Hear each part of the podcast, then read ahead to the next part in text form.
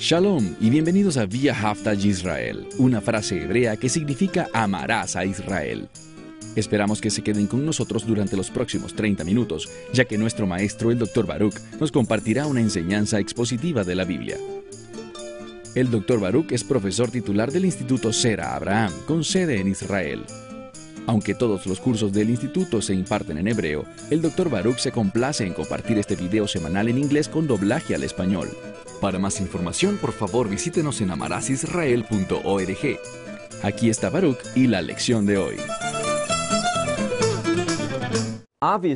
Obviamente la fe es muy importante dentro de lo que creemos. La fe en el Mesías Yeshua y demostrar esa fe marca toda la diferencia, no solo en este mundo, sino por toda la eternidad. En las últimas semanas hemos venido estudiando en el libro de Hebreos capítulo 11 y muchas personas llaman a este libro acertadamente el Salón de la Fama de la Fe. Vemos individuos que no solo creyeron lo correcto, sino que aquí está la clave, también hicieron lo correcto. Y cuando los estudiamos y aprendemos de ellos, también vamos a creer y hacer lo correcto. Y de nuevo otra clave. Esto no solo nos impactará a nosotros, sino que también, y esto es realmente lo más importante, va a impactar a otros también aquellos a nuestro alrededor y lo que aprenderemos más adelante hoy es que estas cosas no te van a impactar solo a ti y a la gente a tu alrededor, sino que podrá impactar a las generaciones futuras. Si el Señor no vuelve antes. Con eso dicho, toma la Biblia y mira conmigo el libro de Hebreos capítulo 11 esa epístola maravillosa, capítulo 11, y empezaremos hoy en el verso 17. Ahora hemos visto que Dios habla sobre otros grandes individuos como Adán y vemos otras personas como Hanuk y Abel y muchos otros que demostraron fe. Y ahora miraremos a Abraham Avinu, es decir, nuestro padre Abraham. Él era un hombre, como se testifica aquí, que fue probado por Dios. Y déjame señalar que cuando alguien es probado por Dios, no tiene como propósito obligarnos a hacer algo malo, necesitamos hacer una distinción muy importante entre la prueba y la tentación. Dios nunca tienta a nadie. Dios es un animador. Él nos anima a hacer lo correcto. Date cuenta de esto, que el reino de Dios es mejor representado cuando la gente está actuando con fe, haciendo las cosas que Dios quiere que hagan.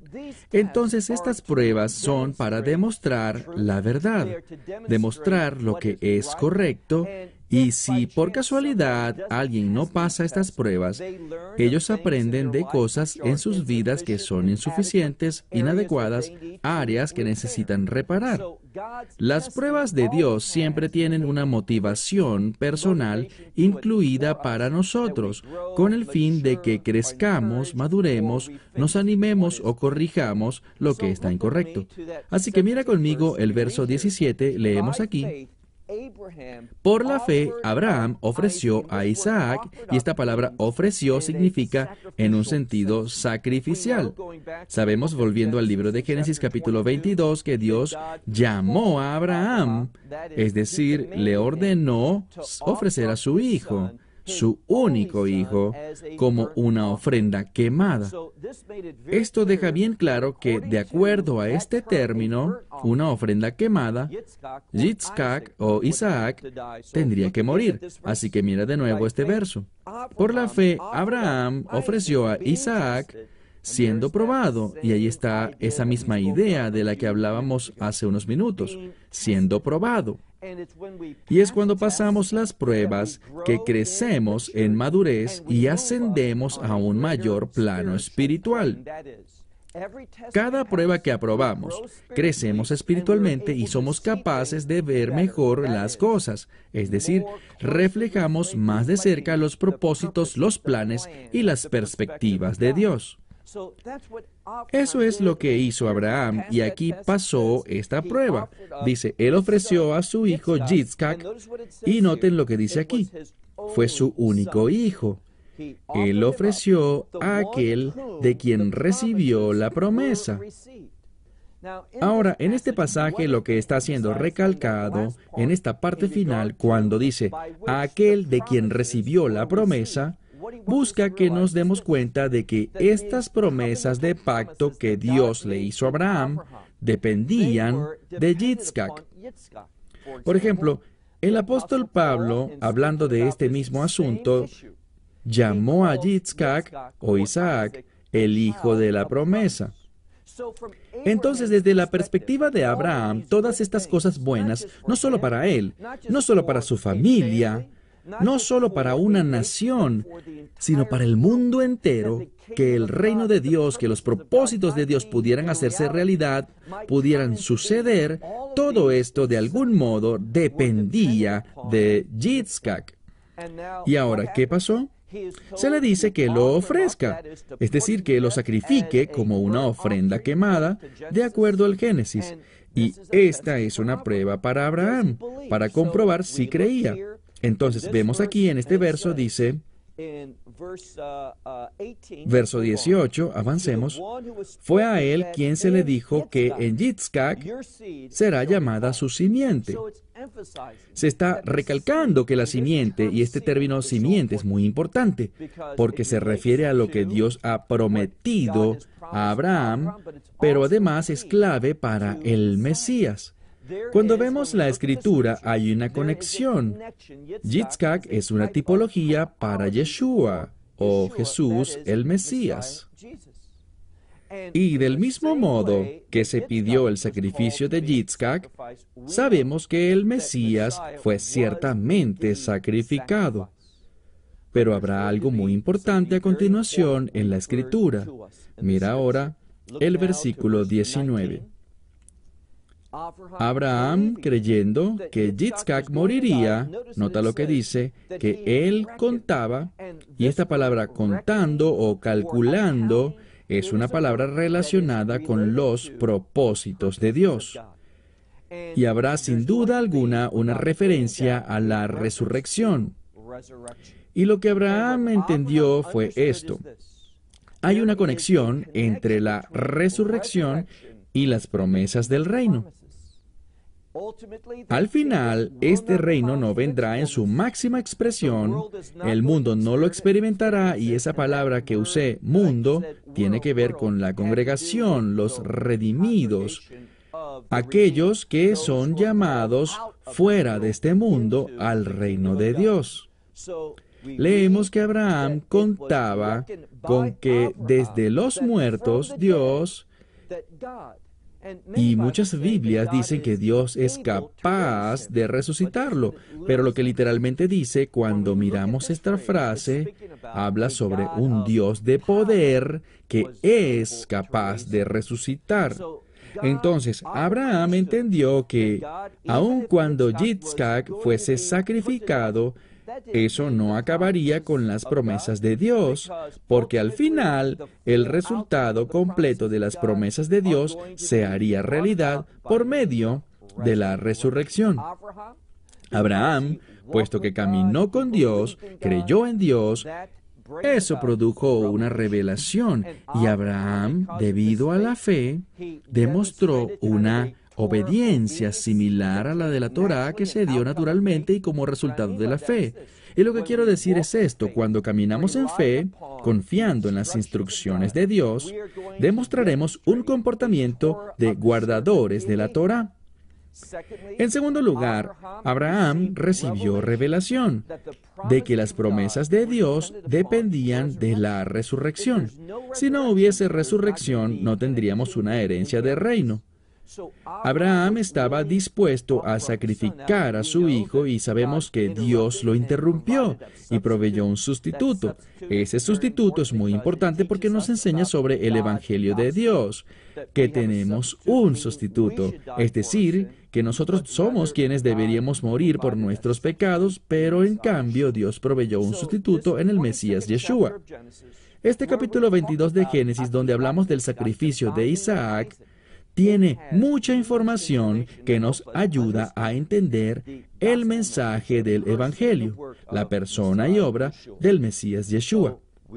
Entonces encontramos que Dios es poderoso y lo levantaría, dice, de entre los muertos, y estoy leyendo en el verso 19, de donde también, en sentido figurado, lo volvió a recibir. Es decir, Yitzhak iba a ser sacrificado, pero como Dios interrumpió esto, en sentido figurado, Abraham lo recibió de vuelta de entre los muertos. Él estaba convencido de que iba a morir. Entonces, recibir de vuelta alude a una resurrección. Ahora mira el verso 20. Aquí en el verso 20 tenemos una frase que vemos repetida durante el resto de esta epístola y tiene que ver con las cosas que vienen.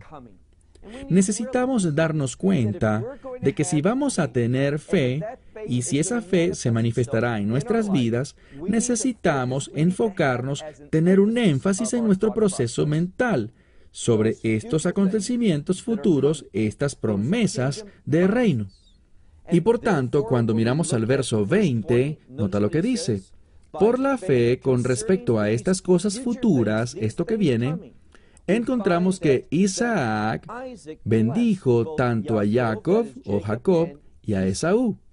Ahora, por los próximos minutos necesitamos entender este pasaje de la Escritura, yendo una vez más de vuelta al libro de Génesis y esta familia. Yitzhak, quien engendró a gemelos a través de su esposa Rivka o Rebeca, Jacob y Esaú. Jacob y Esaú. Estas dos personas, Jacob y Esaú, eran muy, muy distintos. Uno se enfocaba en las promesas de Dios y el otro, bueno, él se enfocó en las cosas de este mundo. Y me refiero a Esaú. ¿Qué dice la Biblia? La Biblia dice que Yitzhak los bendijo a ambos. Y si miras bien, lo hizo. Pero aquí está lo importante. Fue gracias a la fe de Jacob o Jacob en las cosas futuras. Él estaba interesado en lo que Dios le reveló a Abraham por medio de un pacto, el cual fue afirmado a Yitzhak, su padre. Y él quería caminar en esa misma herencia. ¿Y sabes qué más? Encontramos que Jacob entendió que Esaú no estaba interesado en ninguna de estas cosas.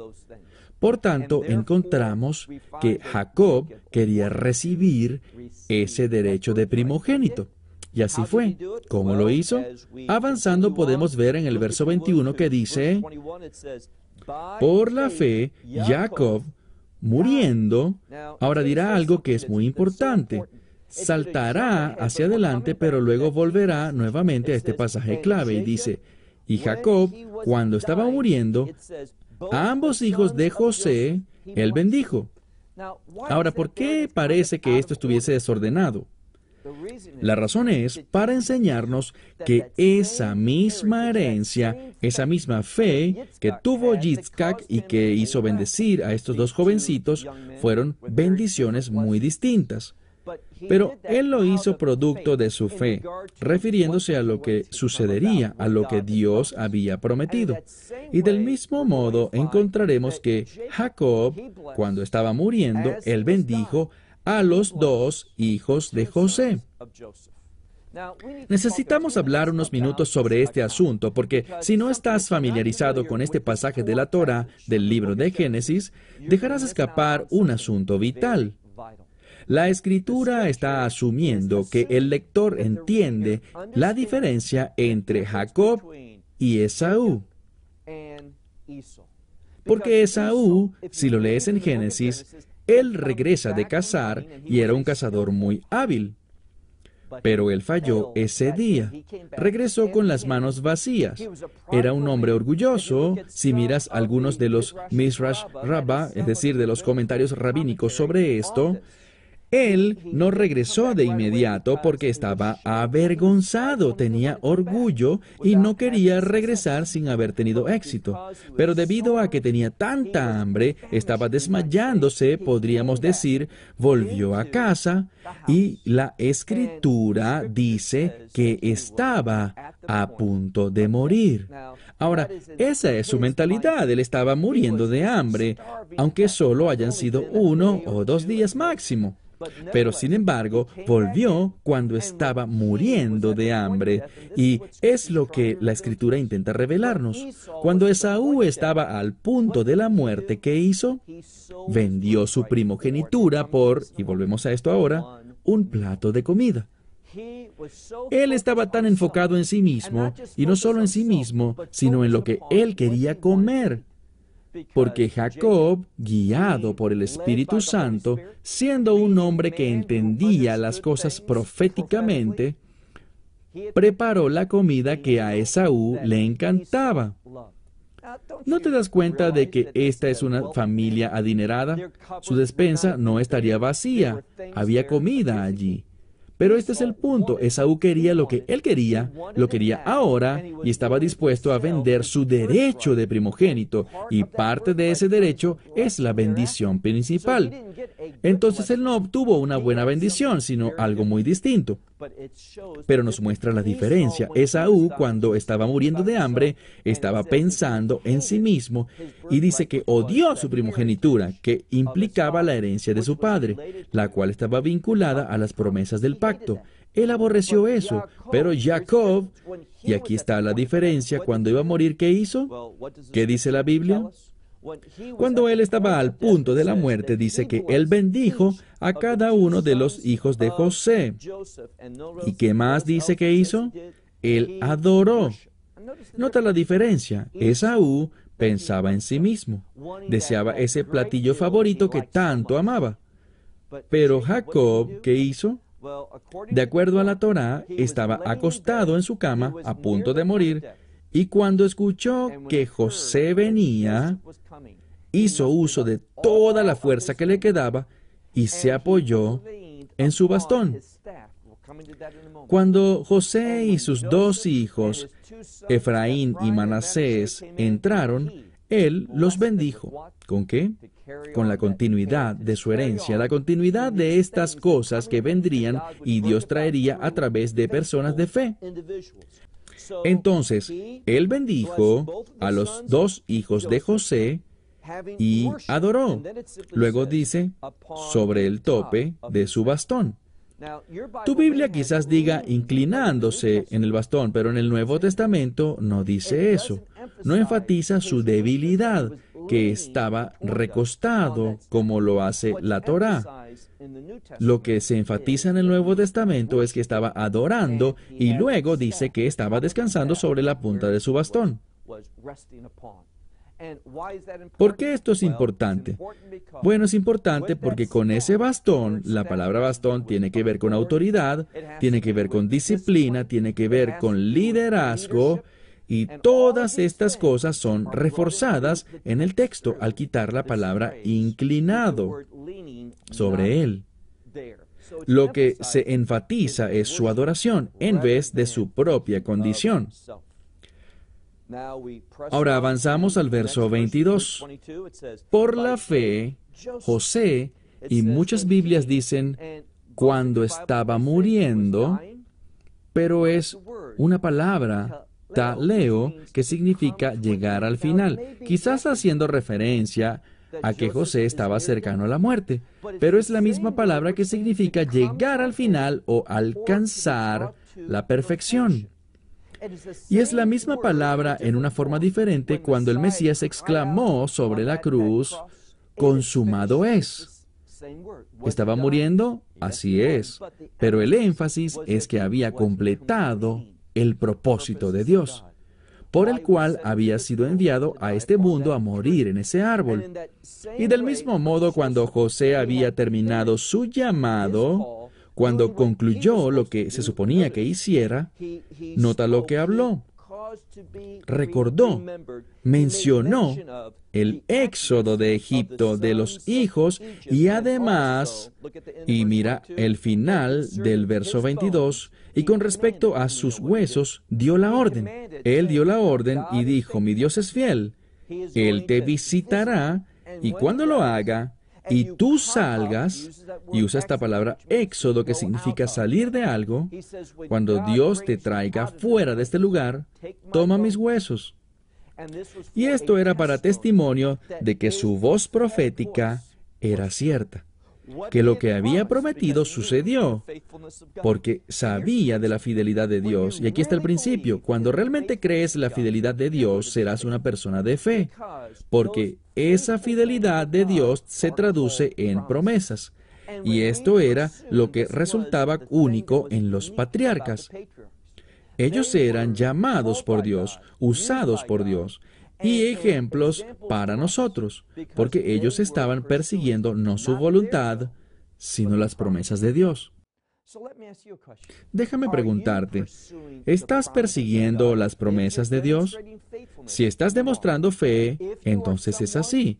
Si eres alguien que está enraizado en este mundo y no tienes mentalidad de reino, no vas a demostrar fe y no estarás interesado en las promesas de Dios. Entonces, él hizo mención de este éxodo de Egipto y dio órdenes con respecto a sus huesos. Mira ahora el verso 23. En este verso dejamos el libro de Génesis por un momento y llegamos hasta otro libro. Éxodo para hablar de Moisés. Dice en el versículo 23 que por la fe Moisés, habiendo nacido, fue escondido durante tres meses por sus padres. La razón por la que lo escondieron es porque el faraón había ordenado que todos los infantes varones fueran arrojados al río Nilo para que murieran. Ahora, eso era lo que la ley de este imperio ordenó que hicieran los hebreos. Pero por la fe, Moisés habiendo nacido, sus padres lo escondieron por tres meses, porque vieron, y la palabra aquí tiene que ver con algo que es placentero, algo que es agradable o adecuado. Aquí está la conexión. Vemos aquí que José dijo que Dios iba a visitarte. Dios te sacará de este lugar y la palabra aquí en griego significa que ellos tenían revelación de Dios que Moisés era el adecuado para esta tarea. Él era simplemente un recién nacido, pero a pesar de ello Dios se lo reveló a sus padres. Ahora, en hebreo no se usa una palabra como esta, en cambio usa la palabra tuv, que tiene que ver con bueno, bueno en relación a la voluntad de Dios. Así que Moisés es visto como conectado, un hombre que será usado para que la voluntad de Dios se haga realidad. Y dice en el verso 23, la segunda mitad, que ellos no temieron el decreto del rey. Verso 24. Y Moisés dice, por la fe, cuando se volvió, y quizás tu Biblia dirá viejo o cuando creció, pero literalmente es la palabra para grandioso, queriendo decir que cuando él se volvió espiritualmente grandioso, ¿qué hizo? ¿Qué lo llevó a hacer esa grandeza? Bueno, debido a que se volvió grandioso, él rechazó ser llamado hijo de la hija del faraón. Y en cambio, verso 25, en cambio escogió sufrir sufrir con el pueblo de Dios. Eso es importante. Moisés no escogió las cosas más finas de la vida. Lo veremos en un momento. Moisés eligió ser contado dentro del pueblo de Dios. ¿Por qué? El pueblo de Dios estaba sufriendo horriblemente. No tenía evidencia alguna tangible para creer que haría algo por ellos.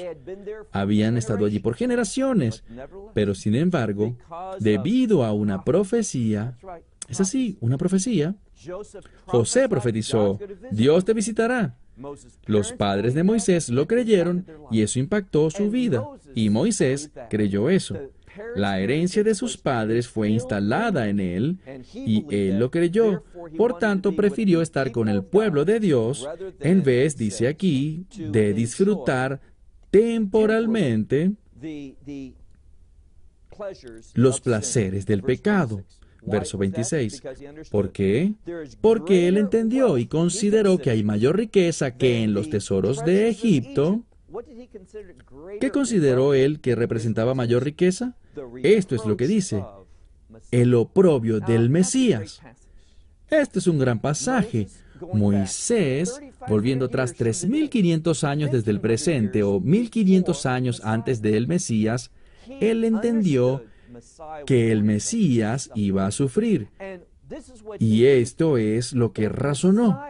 Si el Mesías sufre por el propósito de Dios, para que podamos experimentar un éxodo espiritual, abandonar las ataduras del pecado, de esa misma manera Moisés estimó que él sufriría y estaría con el pueblo de Dios que iba a experimentar el resultado de la fidelidad de Dios. Entonces tenemos que preguntarnos continuamente, ¿estás dispuesto a colocarte a ti mismo junto al Mesías, aun si eso significa que sufrirás como Él sufrió? Y la palabra aquí es oprobio, lo que significa un rechazo. Tiene que ver con desprecio, no solo un desprecio, sino vergüenza y la creencia de que alguien está equivocado. ¿Estás dispuesto a sufrir eso? Porque Moisés lo estaba y él dio una perspectiva para ser usado por Dios y entender lo que estaba haciendo Dios. Es solo cuando estamos dispuestos a sufrir el oprobio por nuestra fe en el Mesías, allí, solo allí veremos a Dios usarnos. Y nota algo más. Mira al final del verso 26. Habla aquí sobre Él haciendo algo mirando desde, y esto probablemente no está escrito de este modo en tu Biblia, pero fue debido a esa mentalidad que pudieron tener esta perspectiva. Si no tienes esa perspectiva, es decir, si no estás dispuesto a sufrir por tu fe, no serás capaz de ver las cosas que Dios quiere que veas. Leemos aquí que Él se enfocó en el galardón. Él no fijó su mirada en lo temporal, sino en lo eterno. Esa recompensa que vendrá y la cual recibiremos. Por la fe dejó Egipto sin temor a la ira del rey, sino que, dice, al invisible, aquel que no se ve, a él vio y perseveró. Y esa palabra perseverar significa literalmente sostenerse en poder. Aquí está la clave. Cuando nosotros somos personas que miramos la verdad, empoderada por la revelación profética, seremos personas que tendrán una posición. Se mantendrán en pie y empoderados, siendo receptores de ese poder, y debido a eso es que Moisés eligió sabiamente. Entonces él hizo esto, dice que él guardó la Pascua, roció la sangre y fue por esta razón que el destructor no mató a sus primogénitos. Hubo una liberación. Déjame cerrar con esto. Es por la fe que encontramos en el ministerio de Dios la libertad para nuestras vidas. Esperamos que te hayas beneficiado del mensaje de hoy y lo compartas con otros. Por favor, haz planes para unirte a nosotros cada semana en este momento y en este canal para otra transmisión de amarasisrael.org. Para obtener más información sobre nosotros, visita nuestra web amarasisrael.org, donde encontrarás muchas otras conferencias de Baruch en forma de video. Puedes descargarlas o verlas en línea. Hasta la próxima semana. Que el Señor te bendiga en Yeshua Hamashiach. Jesús el Mesías mientras caminas con Él. Shalom desde Israel.